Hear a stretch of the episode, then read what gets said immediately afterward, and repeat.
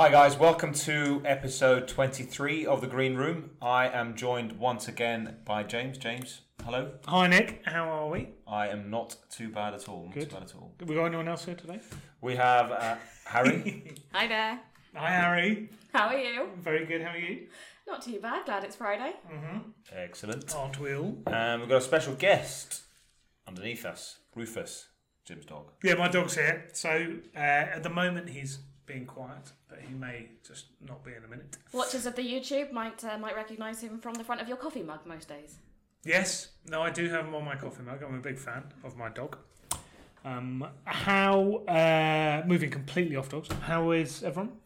I'm very well. I'm actually extremely happy. Just want to say thanks to all of our viewers on YouTube because we hit over 500 subscribers. So keep them coming. If you like what we what we do, um, hit the subscribe button. Uh, there's also a little bell there. So if you click on that, then every time we launch a video, you'll get a little notification on your email or on your phone or device. But what about people who aren't watching us? How Who- else would you listen to us? Maybe you can explain that. Okay, fine, I'll explain. So this is a podcast. So in theory, when you talk about videos, you know, I know you're big on YouTube, but um, really, uh, you should be listening to our dulcet tones while travelling in the car or doing something else. that's the safest way, obviously, if you're traveling. Yes. Um, so, uh, in order to do that, uh, you head over to the Green Edge website, and at the top of the Green Edge website, there is a little button that says podcast. It says our podcast, in fact, and you click on that, and then there are various mechanisms by which you can stream what we're doing. Uh, so, we have Apple Podcasts, we have Spotify, we have give me Stitcher. Stitcher, and we have TuneIn TuneIn Radio. Radio. yeah. And our podcast is hosted by Podbean, so you can even go there and listen to it and get other very interesting podcasts. Um, I've said our podcast is very interesting. I hope people find it interesting. Maybe I've elevated ourselves slightly higher than we should be, but anyway. Um, what are we talking about today? So we're just going to talk about ways we can reverse the effects of climate change. So some going to be some quite interesting little uh, topics and. Uh, So this, there. okay, fine. So this, so this is a basically a list pulled together by a group of scholars and scientists and entrepreneurs and other other sorts. Um, and basically, they came up with a big list of how many pe- how many were in the total list? There's a hundred in the total list. hundred things that could do to reverse climate change. Um, and essentially, when it's talking about climate change, we're focusing specifically on greenhouse gases. Um, so, uh, the plan is we're going to kind of start, go through a few of them. We should Sort mention the name of the list. It's called Project Drawdown. Project Drawdown. Yeah. Wow, that is a catchy And what title. um, um, was it like a UN sponsored thing or was it just? It's actually it's um it's a non-profit organisation made up of people from 22 different countries, um, and there's uh, like loads of different scientists, really high high up people, and climate activists and stuff, um, but all with the aim of kind of reversing the effects of, of greenhouse gases. Um, so they don't actually enact anything. What they do is they put together this list and then they push for um, governments to do something with it. Should we? I mean, going through it, do you think we should throw throw a little spanner in the works here? Do you think we should do a countdown to the biggest thing? You want to go 10 to 1? Which, which is interesting because I've stolen your notes here and it's definitely the other It's- order. It's 1 to 10. Yeah, let's Um, go 10 to 1. So then we can announce, you know, then 100 to 90, 100 to 10 are boring. Yeah? So it's mainly the top 10. 100 to 11, should I say. So top 10 we're going to start. So, yeah? You like this? Yeah, You like that's this way very of doing good. Very good. So the 10th best way, should we, should we fly through any of between 11 and 100? I, I will put we'll put a link to it on. Fine. Um, on you the read them thing. at your leisure. Okay. They're very interesting. So number 10, the 10th best way to cut climate change is rooftop solar. So producing electricity from sunlight, um, which uh, actually comes as no surprise at all. It's made the top 10.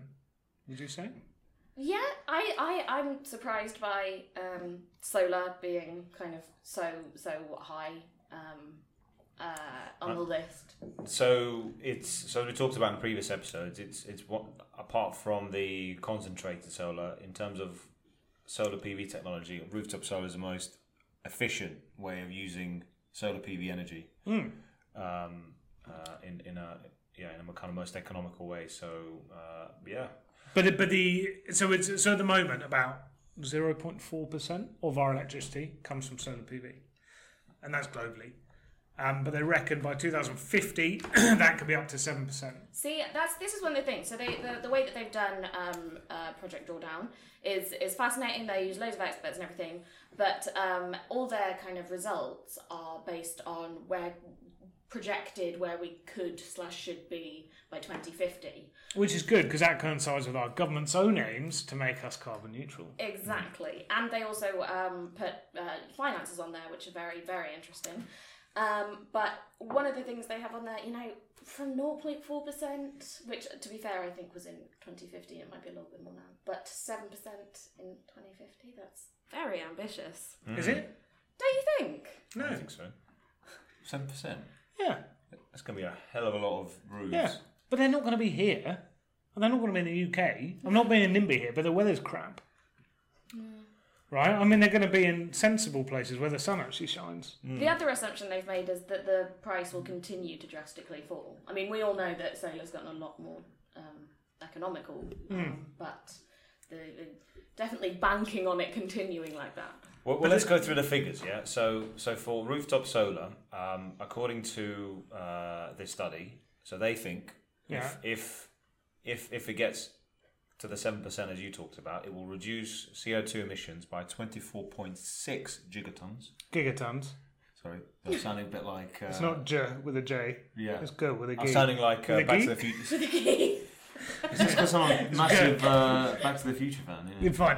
Um, So it completely justifies it. Okay. no flux capacitor on here. Right. so, but cost wise, $453 billion. It's like Austin Powers moment. That is a serious amount of cash. However, Almost This- half a trillion dollars, isn't it? almost half trillion. However, the savings are three and a half trillion. So, you know, All the money here is in US dollars. That's how they published the study. You should know. yeah. What Which, save? when it's one to one parity with the pound, But the, sa- what's the, so what's the saving? Is this the kind of the effects of if if it hadn't been in place? This is what the cost of the CO two would Exactly. be to the Uh, It's more to do with the cost of um, what how we'd make the energy otherwise. right. Um, so again, one of the reasons that's so high is that they count on it falling by quite a lot. The the estimation is that at the moment, or when the publish, the study was published a couple of years ago, it was at about eighteen hundred um, dollars per kilowatt. Um, whereas So they they, think- estimate it'll be six hundred. so they think it'll be cheaper So I think it'll be a than other. third cheaper, yeah. basically, By to, 2050. to install it. Okay. And I think at that stage, then tariffs, you know, uh, where we have um, tariffs to encourage people. Do I mean tar- do I, Yeah, tariffs yeah. the Well, where we had where we had the feed-in tariff, and what are we about to have? A seg. Seg, There Seg it export is. guarantee. Fine. Um, but they That's how, that's how I remember. But then wouldn't that be good if we didn't amazing need acronym. them? Yeah. was that my acronym? Yes. God, The- it feels seg. like it's been a long week. The I don't know what's happened. anyway, right. So ten rooftop solar. Okay, so we're going for ways that are better than rooftop solar. So by rooftop solar as well, what we mean is pretty much domestic solar. Mm-hmm. The ones that you have on your roof at home, not the. right, I'm excited about Nick telling me about number nine. Silvopasture. Is that how you pronounce it? What is silvopasture? Had either of you heard of it before you read it? I, I think I think this was this is when you laughed at me when I showed you that video. Uh, Right. Of that. Um, Oh, that desert thing. yes. Oh god. Because basically, um, the, I don't know what the name of the scientist is. It's quite a famous. Um, it's quite a famous uh, organization. So where it's a, it's a fella who, uh, well, obviously as a zoologist, spent most of his time in, in Africa. Fellow zoologist. fellow zoologist. He spent most of his time in Africa, and in, in I think in the sixties or seventies, um, he was ad- advising the kind of African governments at the time about the best way to control the elephant population, and he suggested like a massive cull of the elephants. To what he said afterwards was the biggest regret he ever um, he had to deal with.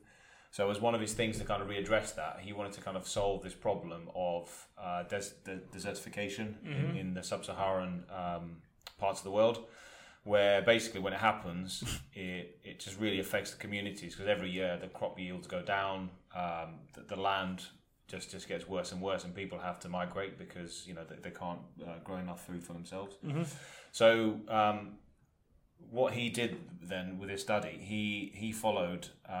because you know he looked at the past and, and uh, looked at where desertification happened all around the world, and, and he found that where um, the kind of live large stocks of uh, wild animals where they used to kind of just graze and then they poo Yeah. um, and basically just go somewhere else and just do the whole uh, thing again. So it's kind of called group um, uh, grazing, but by these by these animals. Um, that that actually was responsible for um, you know uh, refertilizing the land. So when people got rid of buffalo and and and and you know kind of large herds of animals like that, the the, the land itself got worse and worse because that process was affected. It- So it makes sense. So basically, instead of using organic fertilizers, use nature fertilizer. This, yeah, I mean, it's all That's- to do with management of land. The silvopasture thing is slightly different, but it's all to do with kind of how, how we use our livestock, given you know that we know that they're. A, a So they've got to mimic basically what the animals like the buffalo or the No, not really. no No, not really. This is basically where you have trees and that sort of thing. You also have animals. or where you have animals, you also plant trees and whatnot.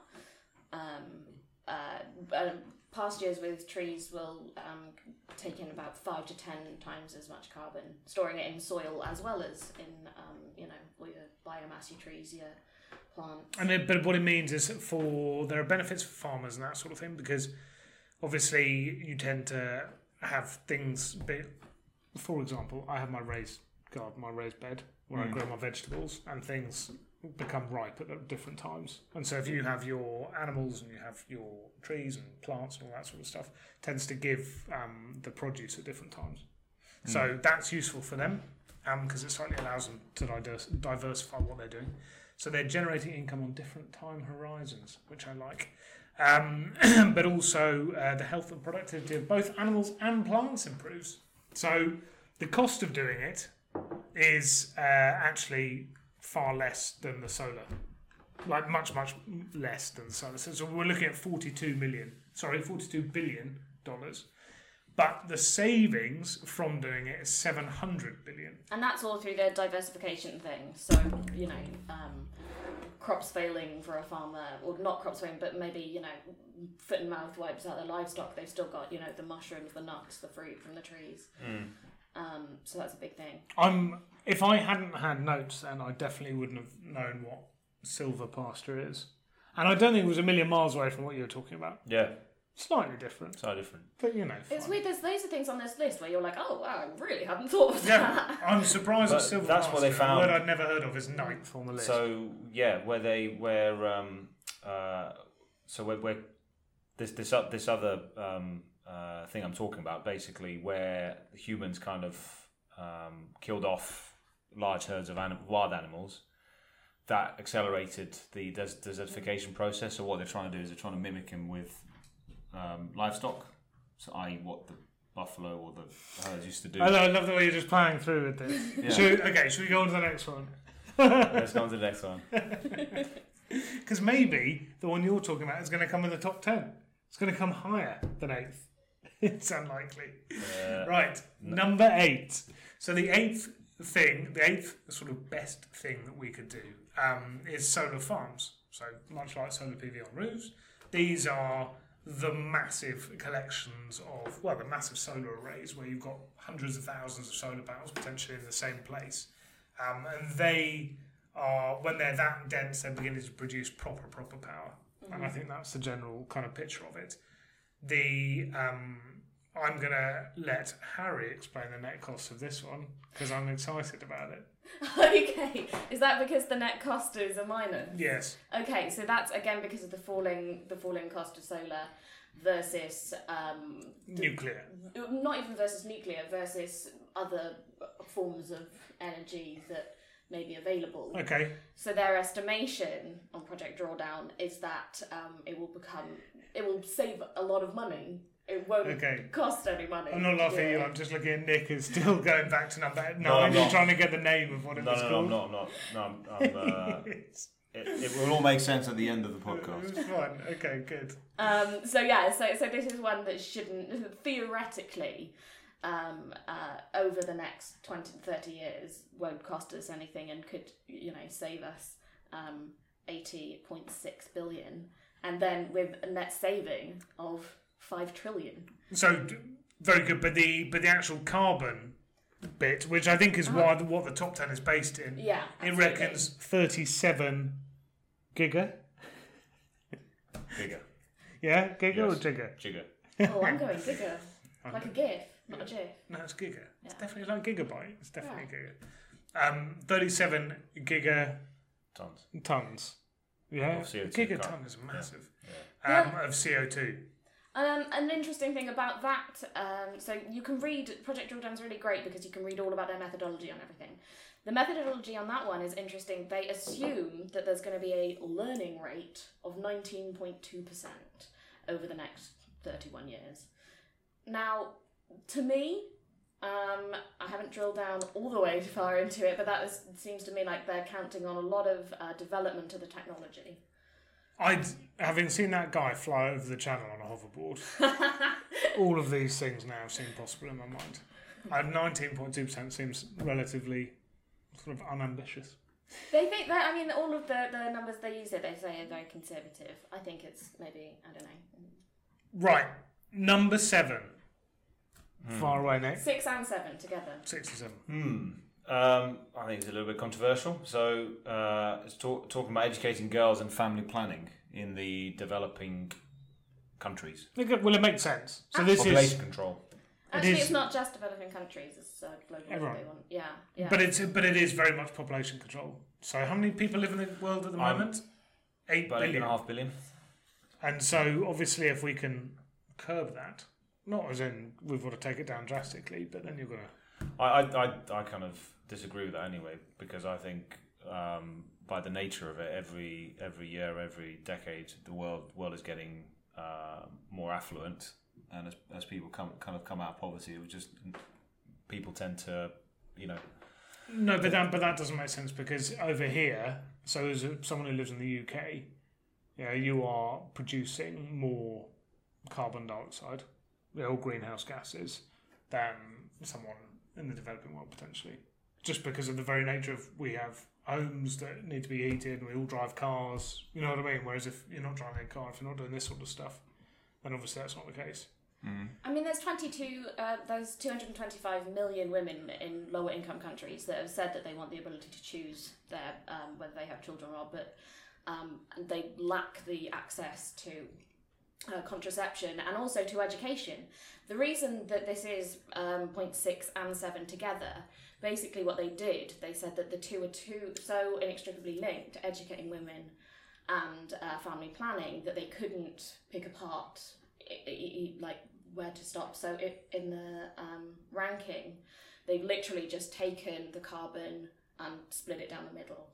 But the carbon savings of that, they reckon it's over a hundred, um, a hundred gigatons of carbon dioxide. Yeah. right? Or so they put it carbon as dioxide 51 equivalent. each. Yeah.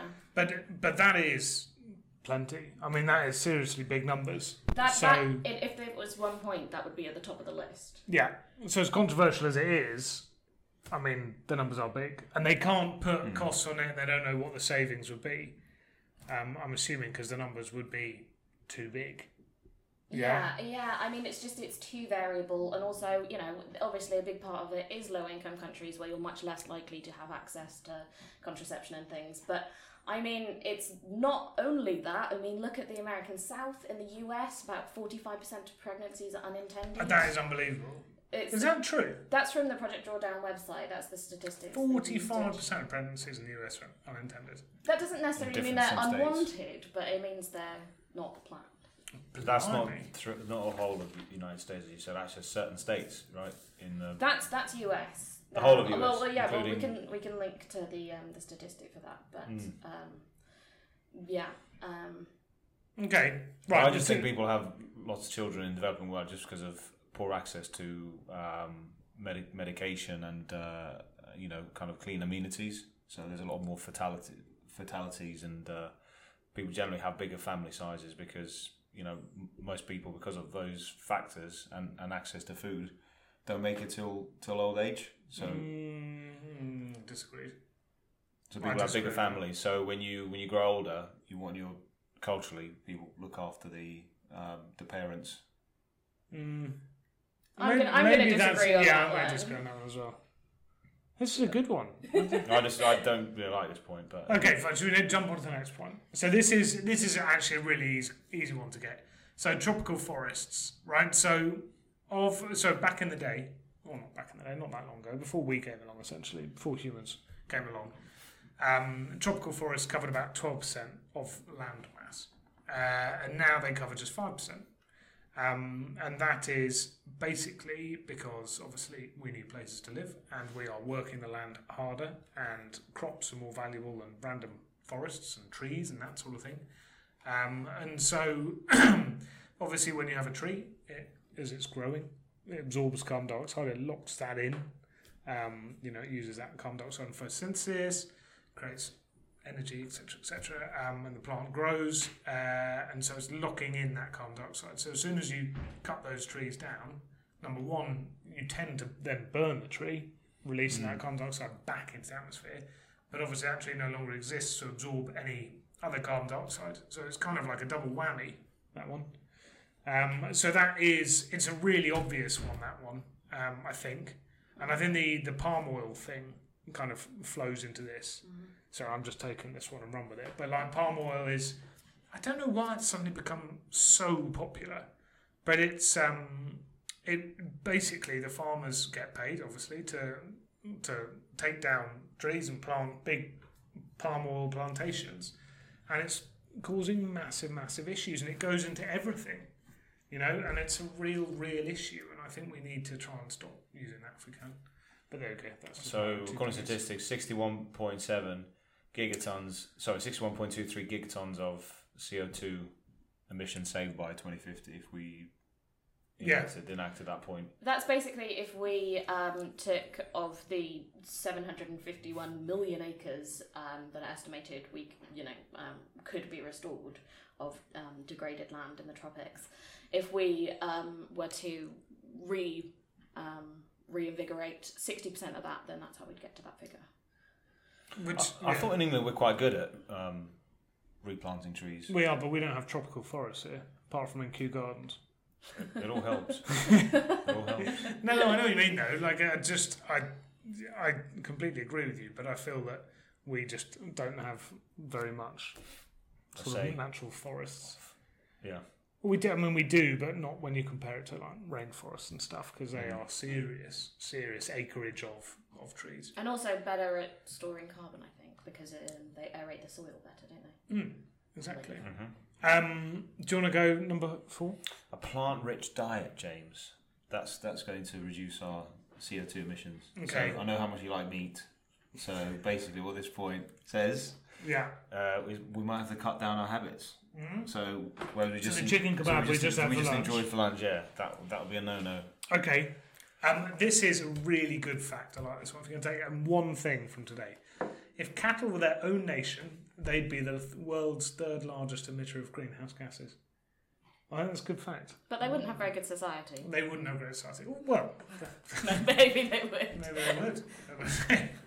um, but uh, and, and this is now banded around a huge amount, and I think the government are actually trying to pull together a bit of a paper. As I on Radio Four this morning, I don't often listen to Radio Four, so when I do, I have to tell people about it.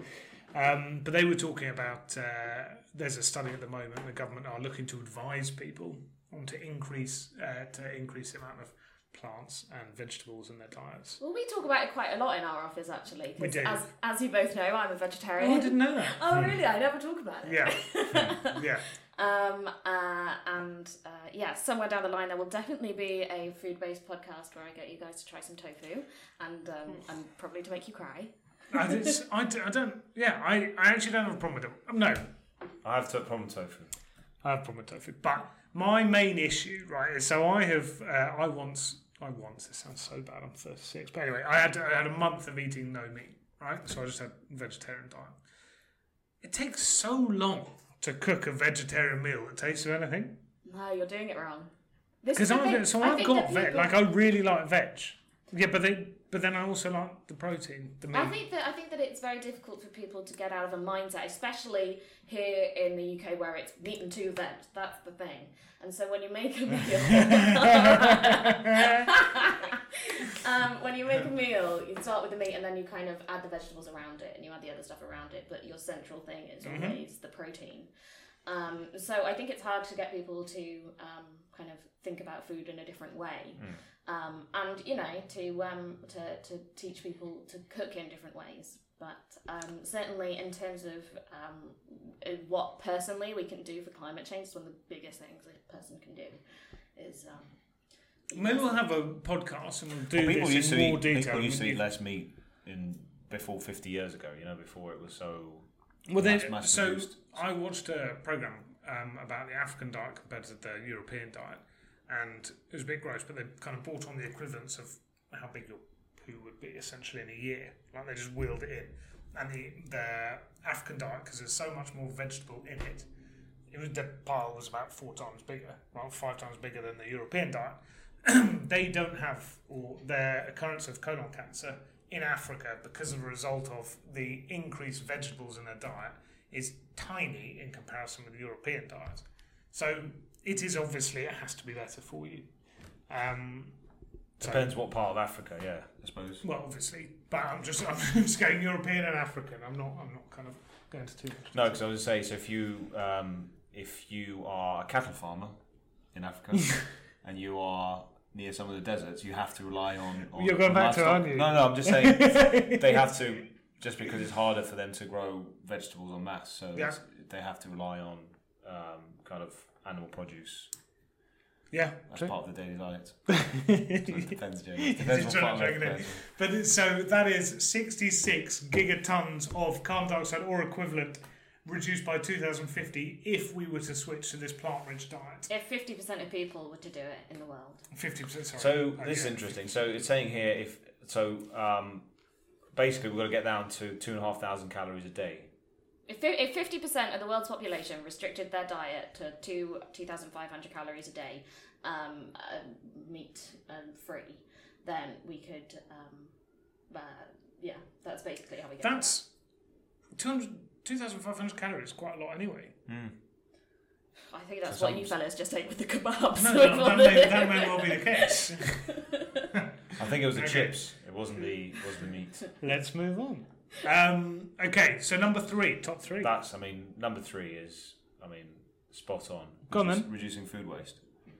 Tell me about it. Well, so um, I always get it uh, in terms of the what, what I don't understand is you know the supermarkets. Yeah, So when something is reached its its sell by date or it's Yeah. on on on its sell by date, they just chuck it all away. yeah. Well, they put it on the cheap aisle. Which Well, is where But you will that's, find. that's, when, that's when it's on its last day, though. Then- Day Yeah. after. That's where you'll find me. so which is which is a it's a good thing, yeah. So because you're kind of stopping, you know, going on to Save the planet. waste and stuff like that. But uh, but surely, surely there's you know use use by date and and when it's goodbye. Yeah, but then, so they're weird. So I agree with that. But then, so obviously, if someone's got proper mold on, apart from bread, I wouldn't eat it. My mum, Yeah. my mum, my And favourite um, um, quote from my mum is, Harry, if it's 90% mould, it's still 10% food. That Okay. woman does not like throwing food away. But if That's good. but I wouldn't. So if an egg had passed its sell by I wouldn't Yeah, eat it. but bread if it's got a bit If of bread, mold, bit I'll of cut it. yeah, and yeah, get rid of it. it. No, no, no, you agree. know there's a way to test eggs, though, to see if they're past it. If you put them in water, I think it's, if they float, then they're off. I, I think we should probably confirm that. Yeah. As we kill It's a rotten everyone eggs and with- get the yeah, out. Everyone's right. got salmonella. um, but uh, tell me more. Tell me more about reduce food waste. Um, well, so well, basically it says um, uh, so a third of all, all the food that's that comes from farms or is prepared Mm-hmm. does, does not ever make it to our bellies, I suppose. Yeah, Um, so it gets wasted. So that's a lot of lot Yeah. of waste. yeah. I, d- Um, I was um, so I live in Ealing, and I was walking through Ealing the other day. This is quite a boring story, but they have like a little farmers market every Saturday, and they bring in shed loads of fruit, right? And it's really cheap. And I always wonder what happens with all the fruit they don't sell at the end of it, because they're going to go home. They can't make like massive margins, and so they go home with just boxes and boxes of fruit with no value. But then if they, I mean, if, if like your local farmer was to throw away a box of strawberries, is that as bad as um, a box of strawberries that isn't thrown away but that came from Spain? And got flame. I, yeah, no, there's definitely things like that. it's like I mean I don't know the answer to that, but presumably. No, you know. I agree. I, I think, and and that's why you're trying to grow things locally, I guess, for your local, you know, population, which could make things after Brexit very interesting. um, but uh, we we shall see on that one. But I think with um with a lot of it, like I'd, so fruits and that sort of thing, and I don't know, this may not be true, so I'll probably get in trouble. But I think the innocent smoothies um, used to go round the supermarkets. This genuinely, this may or may not be true, but I think it sounds right. Innocent Smoothie used to go round. This was before they were bought by Coke. Um, they they go round and they, they bought all the fruit that was about to go off, and it was because it's about to go off. It's exceptionally sweet, and so that is how they make their smoothies. So they're basically they're taking a waste product from all the supermarkets, and they go and they take it very quickly from these supermarkets to their factories, and they basically turn it into these smoothies on the kind of last day that it would actually be normally viable, and you suddenly have an incredibly sweet smoothie that's very popular, and it's a really good idea. You know, it's the same thing with um, taking it's not the same thing, but uh, the sandwich shops in London. You know, give all their sandwiches to homeless people and stuff at the end of the day instead of just chucking it all away. So um, another interesting point here uh, is is a distinction between wastage in developing countries, so I, you know, the, the Western Hemisphere, so that'll be us and the States Mm-hmm. and the rest of Europe, um, places like Japan, uh, to developing countries. So I guess you know, places in Asia, Africa, South America, which probably you know there's a lot more kind of agriculture or people actually grow the food that they consume. Yeah, Um, whereas our food market is is all about kind of mass consumption, supermarkets. So I think know, it's also about kind of facilities. So here, you know, um, if you're transporting, or you know, specifically on mainland Europe or something, if you've got a truck that's going 500 kilometers with full of fruit and veg, then it's probably chilled. It's probably um, easy to uh, refuel. It's blah blah blah. Mm. Whereas in like maybe a hotter country with less infrastructure and maybe less uh, availability of uh, these kind of expensive refrigeration transport networks, then you're going to find food spoiling a lot faster, even though these countries tend to be a lot bigger and have a lot more ground to cover. So basically, you're fighting against time in a way there that I think we are doing less here. So there's more wastage in the supermarkets and the consumer end here, but there maybe in the um, earlier stages. yeah, makes sense. But also, probably things like fertilizer and stuff and preservatives are probably exp- too expensive for some of the poorest countries. So they have to, as it comes off out of the ground, they've got to consume it there and then. Right. I think the the other thing that we have here that again uh, I'm talking more developed countries is that we like our fruit and our vegetables presented in a certain way. And so if your tomato isn't round, it's like a weird shape. Which What if if you, banana's not? wh- What is it? What was the EU ruling a few years ago? So if it was it's- straight or was it, or was it curved? but but this is it. So you know, I've, on my on my veg patch, you know, when it suddenly rains, all the tomatoes like swell a little bit and they split, and I it's still a tomato. It tastes like a Vegetables that you grow at home are not a thing of beauty, but the ones in the supermarkets are always perfect. Yeah, you know, And so vegetable. so I think we just also need to get over that and you know. But the other thing about the food waste thing is that um, so the, the number that they came up with on the project, about a, for just over a third of it, I think, is to do with actual direct like food waste. Um, so if we could could cut that in half, um, is their kind of ambition, and it's would make a massive difference. But the other thing that would make a massive difference is reducing deforestation because we don't have to grow as much. And Yeah. you know, deforestation is just such a huge thing. Um, and so if we can pull that back, Yeah, no, agreed. then Agreed. So, so if we were to um, uh, reduce, well, fifty percent of food waste was reduced by two thousand fifty, we'd avoid emissions equal to 20, uh, 25, 26 gigatons of carbon dioxide. Um, but they, they reckon, so this is number three on our list here, and they reckon that if we can sort this out, it's about 70.70, 71 uh, gigatons of carbon dioxide equivalent by 2050. And that's, so, a, that's an amalgamation of uh, you know the food wastage problems and also the deforestation. So we're number two. Number Well, two. So this is so this is another um, it's another power one. It's related to Yes. replacement electricity. The Go reason. I've got massive smile because it's talking about onshore wind. Okay, can't tell me about it. Well, it's just um, you know, although we do have onshore wind turbines in the UK, I just I can't see um, them, you know, populating the countryside up and down the land. I can. I a big of, time. because of uh, you know the the sentiment. Just No, before it's- we get onto onshore wind, can you guess, James? Don't look. I know you've got it in front of you. Can you guess where on the list offshore wind is? oh, uh, Is it between 10 and 20? the cost. No, it's not going to write down because the cost is so expensive to get it installed. Twenty-two. It's twenty-second on the list, but Hmm. t- on- onshore is second, which I think is very interesting, especially in the UK, given how much you know we're putting into offshore here.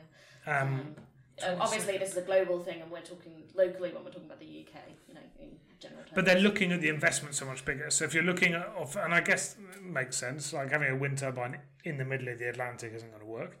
But you're looking, so they're looking at investment for wind turbines offshore by 2050 is 550, 545 billion, whereas they're looking 1.225, sorry, 1.225 trillion for wind turbines onshore. So the it's essentially two two and a half times more investment yeah. which makes sense because it's easier to get to turbines onshore. Mm-hmm. Um, I know you're not sure about onshore wind turbines, like uh, right? But are you not sure about them? well are you not sure about them in a UK context, or are you not sure Yes. about them in a global context? Uh, well, globally, um, it's not going to be very windy in lots of places around the world, uh, particularly if you're if you're got a But then continental continental climate. So, yeah, well, so again, whether it's onshore or offshore wind, it's going to have to be countries I think that have a maritime type climate where you can have well, not predictable wind, but at least you know it's going to be at a sort of predictable um, season, or it's going to, or it's going to be a certain amount of wind. Yes. That's, that's well, you don't by want to the- put a wind turbine the wind never blows. Yeah, so you Obviously. so like I don't know, middle of it's probably gonna be a terrible example. This is Some- how somewhere like Central Asia, you like Mhm. desert somewhere in the middle of nowhere where it's like not windy at all. Mm. Um, it just just wouldn't work. So it has to be uh, your your word, the topography Topography. and the, and the and the weather and the um, We still strictly don't know what topography means. Yeah, because it but sort just of just seems to Well, suit. yeah. Okay. it's crept into our language, Yeah. our daily language. You know? But they, they reckon that if we if we keep going on our current rate, um, the onshore wind will be the cheapest way to produce electricity um, within ten years, which is awesome. And I think the the But it's intermittent, so all these figures are assuming a certain you know amount of wind blowing over the next yes, 35 years or no, no, 30 of years. course, yeah, yeah, but we're hoping the wind's going to keep blowing. Yeah. Whether or not we'll be around to see it. yeah, we might not be around, but anyway. Um, so so the cost is massive, right? So it's one point two five trillion um, dollars, but the savings are seven point five trillion dollars.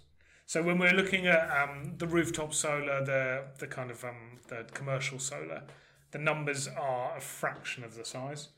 Um, and so as a result, you know, wind turbines produce more power, etc., etc., just because there's more of them.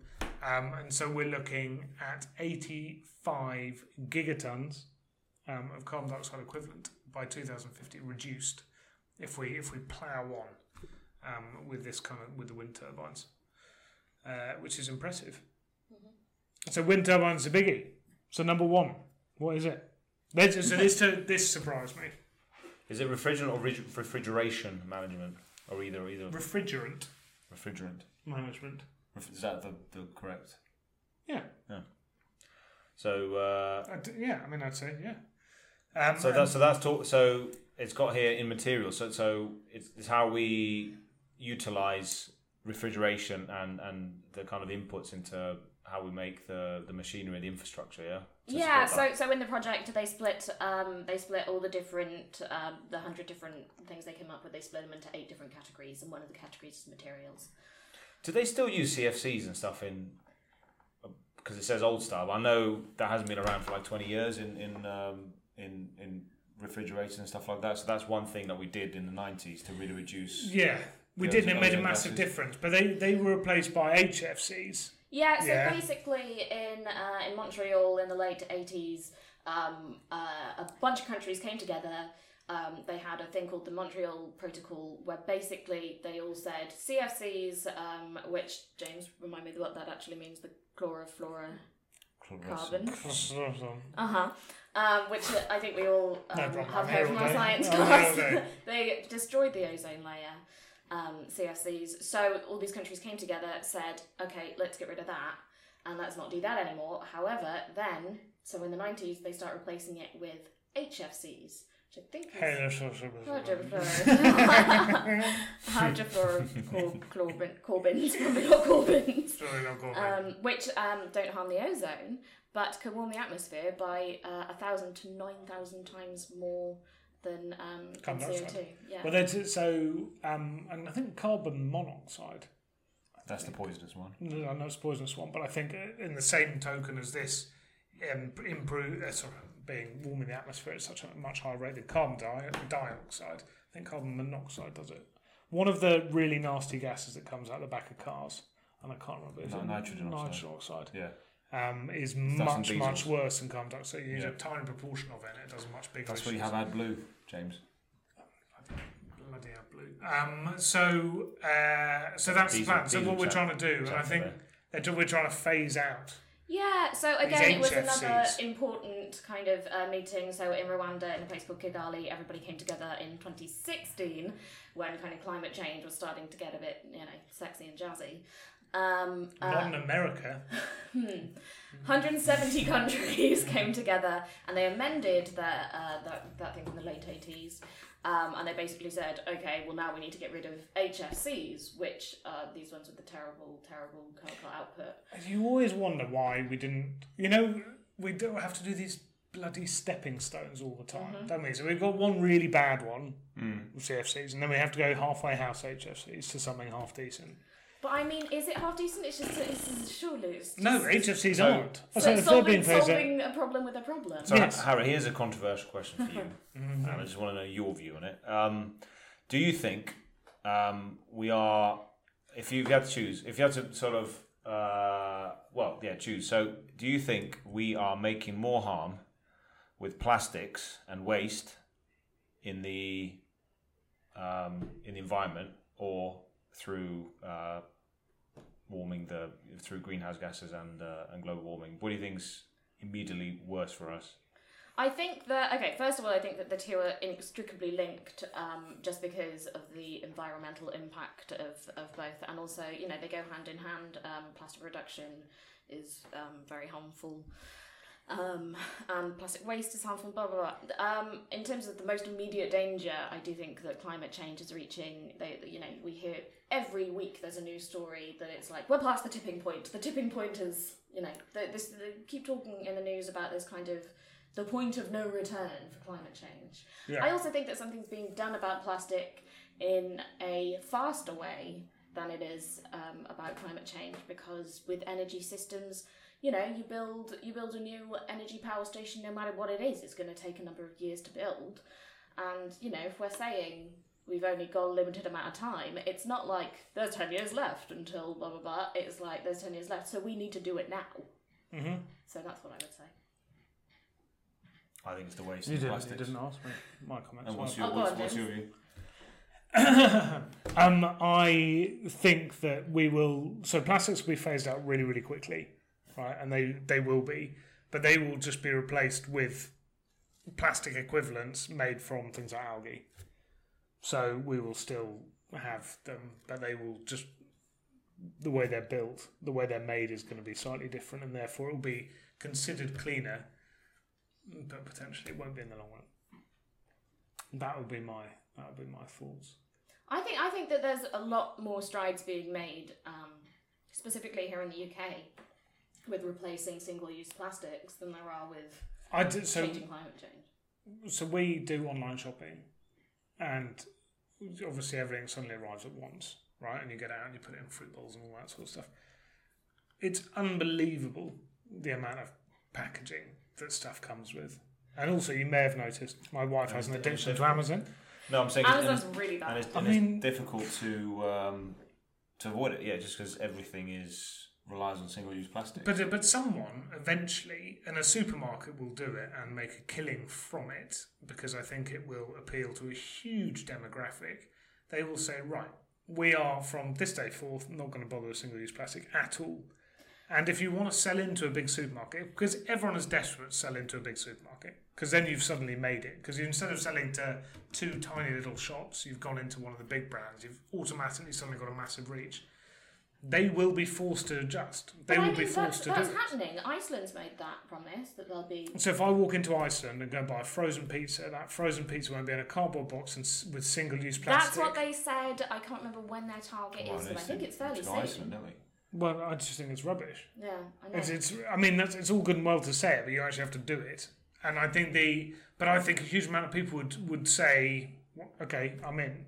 Like if you, so, I think places are doing it. Waitrose, I had a ready meal from there the other day. Cardboard container in the ready meal yeah, instead of plastic. They've got loads of. but it's gradual, right? It is gradual, but So- I think it's so if you just went- We're not taking them anymore as of next week, because they did, you know, the plastic bag ban, which is, I mean, it was just brilliant in its simplicity. Just tax people. Ninety percent reduction since Just- put in the Just tax people Yeah, because people don't like 5p. paying for stuff, and you don't have to take a bag. I don't even think it's people don't like paying for stuff. I think it's just there's that reminder. I think there's that like, oh damn, should have brought a bag. Like Yeah. it, it puts it in your You, head. well, suddenly you're it's embarrassed. suddenly not thoughtless. Yeah, yeah, yeah. And I don't, and I think that's the kind of thing that, and I don't, you know, I don't want to tax people to encourage people to do stuff because I think that's ridiculous. I think it is all about free markets, but um, sometimes uh, there's there's a subtle nudge, and I think five p was obviously enough to nudge most people not to bother. But if you really need one, it's not gonna.